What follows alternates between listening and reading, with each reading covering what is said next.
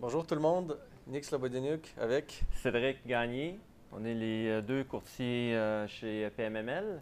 Puis, euh, Nick, aujourd'hui, on voulait, on voulait parler des nouveaux acheteurs. Exactement. Hein, comment un petit peu, comment, comment se comporter, comment devenir un bon nouveau acheteur. Avec les, les, outils, tous les outils qu'on a ici chez, chez PMML. Absolument. Donc, bon, on peut commencer tout de suite avec, en fait, euh, les, nouveaux acheteurs, c'est intéressant que vous ayez euh, une, petite, euh, une, petite, base en formation de tous les ratios. Absolument. ça va vous aider à comprendre un petit peu nos, nos analyses qu'on fait. On fait. On fait des analyses sur les, les immeubles avec le, TGA, MRN, MRB, tout ça. Mm-hmm. Donc, serait, c'est une bonne, bonne chose que vous, vous ayez prendre un petit cours. Hein? C'est, très bien dit. plusieurs choses. C'est très bien dit. Euh, dans le fond, c'est ça, je vais, je vais peut-être me. Euh, sûrement, je ne veux pas me répéter, mais euh, peut-être résumer ce que tu viens de dire. Un bon petit cours sur l'harmonisation de dépenses. Oui. Et puis les ratios MRN, MRB, TGA, coût par logement, c'est assez simple. Donc, pourquoi on utilise, Cédric, l'harmonisation des dépenses? Quand on analyse une propriété? Bien, en fait, euh, nous, euh, on, se base sur euh, les ratios au point de vue de la SCHL. Les barèmes de la SCHL et des banques. Des ils veulent, ça. Ils, veulent voir qu'un que, immeuble peut potentiellement être vacant, qu'on prévoit un, ratio de, de, vacances, de mauvaises créances, de frais de concierge, des frais de maintenance.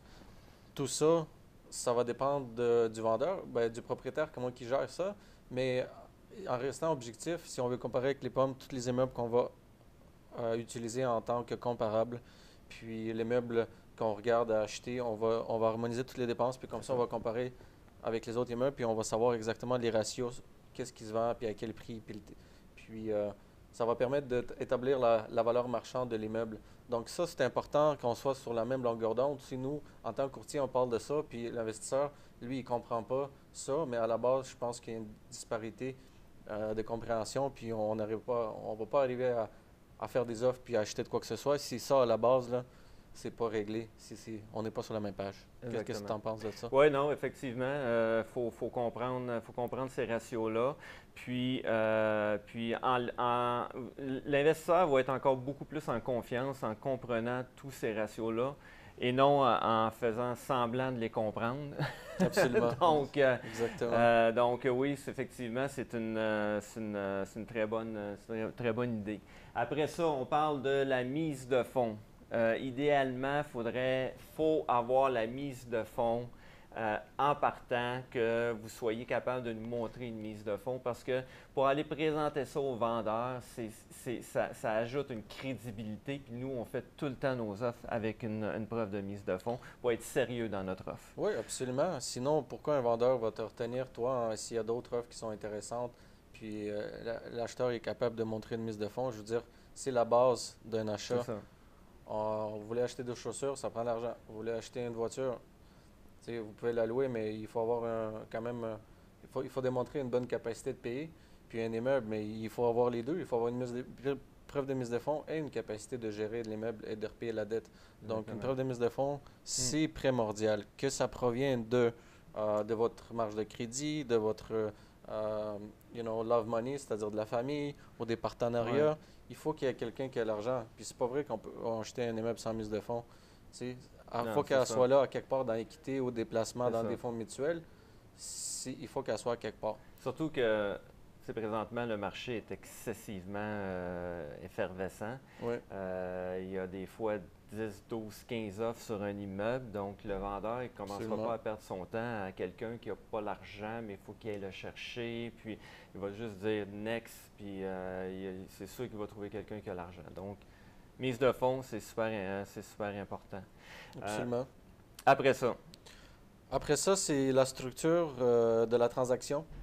Euh, on a, chez PMML, on a développé avec des années une structure de transaction qui amène à un succès hors pair, qui fait en sorte que depuis le, moment où l'investisseur dépose une offre d'achat, on prévoit que ça va se rendre chez le notaire. Puis il y a une structure à ça qu'il faut respecter, il ne faut pas commencer à jouer là-dedans. C'est-à-dire, nous, on, on octroie un délai de vérification diligente quand la promesse d'achat est acceptée. Donc, le temps nécessaire pour dire, bon, ben, je suis satisfait avec les baux, avec l'inspection, avec la visite. Tout ça, c'est la vérification. S'il y a de quoi qui change dans tout ça, puis on a besoin de plus de délai, mais on va l'extensionner. Mais euh, à la base, là, il faut avoir une promesse d'achat pour visiter. Ça, je ça, pense, c'est vraiment la base de la base. Là. On ne peut pas faire des visites si on n'a pas de promesse d'achat ça, acceptée. exactement. On ferait juste des visites dans la vie. Puis le vendeur, il va, être écœuré, puis il va dire, écoute, euh, ça. en tant que courtier, euh, tu fais pas ton travail comme il C'est ça, exactement. Puis c'est ça, dans le multilogement, euh, il absolument, faut absolument avoir une promesse d'achat acceptée pour visiter. Puis nos formulaires, nos promesses d'achat, c'est notre outil de travail en fait. Nous autres, on, part en guerre avec ça, puis on le connaît, on les connaît très très bien. Donc on ne peut pas commencer à changer des clauses ou à- ça a été éprouvé depuis des nombreuses années nos formulaires. Donc Exactement. c'est- c'est c'est notre outil de travail par rapport à ça. Puis c'est votre outil de travail au-delà de ça. Ça Oui. vous permet euh, de closer mieux, plus rapidement, puis dans le meilleur délai. Fait que si c'est fait pour les investisseurs, nous, on, on fait juste les appliquer, ces, C'est ça, exactement. ces structures-là, mais c'est fait pour vous aider à acheter. Puis après ça, faut ce que beaucoup de nouveaux acheteurs ont de la misère, il faut faire des offres, il faut faire des offres, il faut faire des offres. Ne regardez pas le prix euh, affiché, faites votre offre. C'est comme on dit, là, un joueur de hockey là, qui ne tire jamais au filet, là, il- jamais qu'il va compter des buts. Mais c'est la même affaire en immobilier. C'est vrai. penses? Ben, je pense que tu as partiellement raison. Oui, Euh, ah, surtout qu'il faut, il faut avoir de l'action. Si tu veux aller quelque part, il faut agir. Right? Si tu fais juste analyser puis tu es paralysé, mais là, écoute, tu n'as pas besoin d'un courtier, tu peux le faire tout seul. c'est ça. Ça, c'est bon, ça. Analyser, paralyser. Ouais, je pense que C'est ça. faut pas trop analyser. Ça devient très euh, cliché de dire ça, mais je pense que c'est encore bon. C'est c'est- c'est d'actualité, effectivement. Fait que faire des offres pour faire des offres, c'est, il- il- il faut agir, mais il ne faut pas juste faire des offres pour faire des offres. Tu sais, moi, si j'ai une inscription, puis personnellement, je vends un immeuble à 1 million 100 000, disons un exemple, puis vous voulez, vous pensez que ça vaut 700 000, puis là, je viens de mettre la propriété sur le marché, puis là, en, en m'appelant, je vous donne un indice que c'est pas trop négociable. Mais faire des offres pour faire des Non, offres, c'est une perte de temps. faire des offres Mais- intelligentes. Intelligente, C'est exactement. Si ça fait du sens, si au moins vous avez un raisonnement en arrière de ça, puis pas juste dire Ah, je, vais, je vais faire des low ball offers, puis un sur 20 va. Ouais, ok, ouais, peut-être on n'est pas les courtiers pour faire ça avec vous, là. Mais euh, Ouais. tu sais, si vous êtes sérieux d'acheter, puis on regarde le tout, puis l'offre a fait du sens, puis on pense les deux que c'est Mm. trop cher, euh, là, absolument, il faut agir, puis il faut faire des offres. Ça. Parce que si, si on commence à faire des, justement des, des- tout le temps des low ballers, ben vous allez vous allez vous brûler, puis euh, il n'y a ça. plus personne qui va avoir confiance, euh, confiance en vous, puis et vous allez être tout de suite tassé. Ben, encore là, avec le marché qu'on est aujourd'hui, euh, vous allez faire tasser tout de suite, puis euh, il y a quelqu'un d'autre qui va le. l'acheter. exactement. Exactement. Donc, euh, Puis c'est- très bien dit, là, mais il faut quand même agir. Il faut, il faut être euh, rapide sur la gâchette. Puis quand on, quand on envoie, quand on commence à travailler ensemble, là, notre objectif, c'est de vous aider à trouver le deal. Mais c'est pas à nous de vous trouver le deal. Pourquoi? Puis je pense que j'ai dit ça plusieurs fois, c'est parce que c'est pas moi qui fais l'investissement en tant que courtier. C'est pas moi qui va faire tout l'argent. C'est pas moi qui va faire 100 000, 200 000. Mm. Je vais vous aider à le faire. Je suis là pour s'assurer que quand, quand vous trouvez une opportunité, moi puis Cédric, on s'assure de closer avec vous puis d'avoir les meilleurs termes dans cette offre d'achat-là pour vous aider à accomplir ce que vous avez entamé. Mais c'est à vous d'entamer euh, l'analyse, la compréhension de l'immobilier. Puis oui, on peut discuter, oui, on peut donner des conseils, mais c'est- pas à nous de dire, regarde ça, ça c'est un deal, ça c'est un autre, ça c'est un autre. Parce qu'un deal, c'est vraiment un deal pour, pour quelqu'un, puis pour quelqu'un d'autre, c'est même pas un deal. là. Exactement, C'est- exactement. Donc, euh, conclusion de ça, c'est l'investisseur a un travail aussi à faire, Absolument. à analyser à la base les bâtisses qu'on leur envoie, euh, soit sur, euh, par rapport à PMML Ouais. ou sur les alertes centristes. Exactement. Euh, vous regardez qu'est-ce qui vous intéresse? Ce secteur-là m'intéresse. Cet immeuble-là, il a l'air intéressant. Le prix, il a l'air correct. Je- là, vous nous, nous l'envoyez. Euh, nous autres, on fait une petite analyse, une analyse de marché, tout ça. Nous autres, on, on regarde ça, on dit, OK, à ce prix-là, d'après nous, ça pourrait être un bon prix d'entrée pour, euh, pour, euh, pour faire une, une promesse d'achat. Puis après ça, on y va. Mais vous avez à la base un travail de déchiffrage à faire parce que, comme tu disais, ultimement, c'est vous qui allez vivre avec l'immeuble. Donc, il faut être sûr que vous aimez l'endroit, la- la- la- les conditions, le- l'immeuble. donc, C'est très vrai. C'est très vrai. Puis, euh, euh, pour en dire plus, euh, je pense que c'est faut être actif. faut être actif, puis faut, faut, faut, faut, faut quand même, nous, on peut, après que vous allez analyser l'immeuble, comme c'est déjà dit, vous pouvez nous envoyer un courriel, qu'est-ce que tu penses de ça, on va sortir les comparables, on va harmoniser les dépenses, on va savoir quel genre de financement SCHL, conventionnel ça prendrait. S'il y a une assumation, on va faire les calculs des rendements sur cette assumation-là. On peut discuter de stratégie, qu'est-ce qui est optimisable dans cet immeuble-là, puis go, on fait des offres. Puis il faut être prêt, il faut avoir la mise de fonds, puis puis il faut pas avoir froid aux yeux. Exactement, parce que euh, c'est ça. Après, euh, on- ça, on en discute après, puis euh, ben, comme tu dis, on peut en discuter au point de vue euh, qu'est-ce qu'on pense pour. On peut donner notre opinion sur, sur les ratios, l'immeuble un peu, mais ultimement, c'est vous qui allez prendre la, la décision finale. Nous autres, on vous donne des outils pour prendre une décision, mais c'est vous qui allez euh, prendre euh, la décision finale.